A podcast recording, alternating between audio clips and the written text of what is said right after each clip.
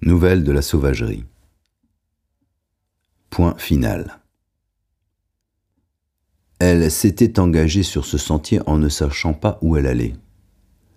C'était elle, mais cela aurait pu tout aussi bien être il. Cela n'aurait pas changé grand-chose. Une affaire de genre parfois, ce n'est pas grand-chose. Les peurs, les interrogations sont souvent partagées.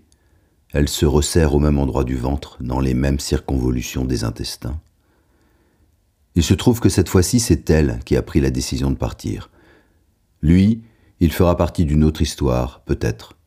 Ou bien encore, ce seront ni lui ni elle, mais eux, d'autres, un groupe, toute une foule incertaine, pourquoi pas.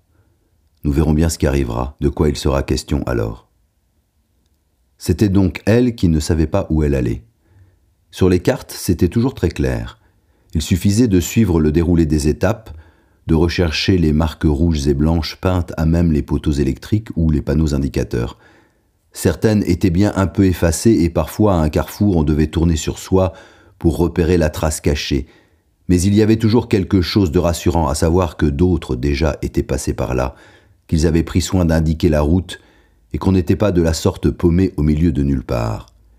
Et puis si pour une raison totalement improbable elle était perdue, elle appellerait un taxi, voilà tout. Elle dura un certain temps cette tranquillité assurée, les trois premiers jours pour tout dire, comme un pas solide arpentant le paysage, la seule chose qu'elle aimait vraiment bien dans la marche. Le sentier longeait la côte un peu en surplomb du rivage, jalonné par des haies de genêts, le sol sablonneux s'enfonçait sous ses chaussures et sur le bord de l'horizon, des bateaux de pêche remontaient vers le port qu'elle avait traversé plus tôt dans la matinée. Un bourdonnement continu emplissait le paysage, où se mêlait le bruit des vagues, un peu de vent dans les branches des pins, le roulement des moteurs diesel au loin. Seules des mouettes sur le sable se couraient les unes derrière les autres en gueulant, mettant du vacarme dans ce qui aurait pu être apaisant. Elle ne croisait quasiment personne, et quand cela arrivait, l'échange se réduisait à un bonjour, parfois même un hochement de tête seul, pour indiquer qu'on s'était bien reconnu, comme les animaux qui se considèrent au passage et signalent leur présence, partageant l'espace juste un instant, largement suffisant, avant de repartir chacun à ses occupations, sa recherche de nourriture, la suite du chemin. Cela lui allait très bien, cette solitude.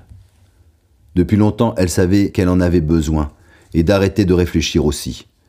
Depuis longtemps, elle se sentait le cerveau plein de pensées agitées, et ce n'était pas tant l'objet de ces pensées qui la fatiguait, mais l'absence de repos, comme si on lui secouait obstinément à l'intérieur du crâne une boîte en bois pleine de morceaux de ferraille.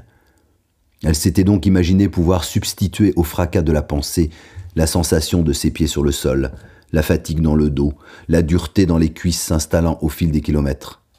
Elle pensait que cela allait suffire, les muscles poussant vers l'avant et la tête qui se tait enfin.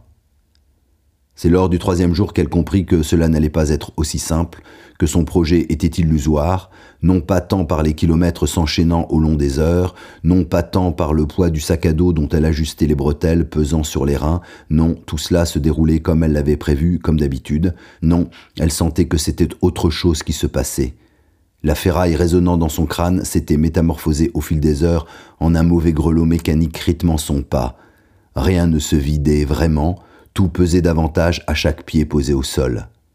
Ce troisième jour, la côte avait fait un arrondi.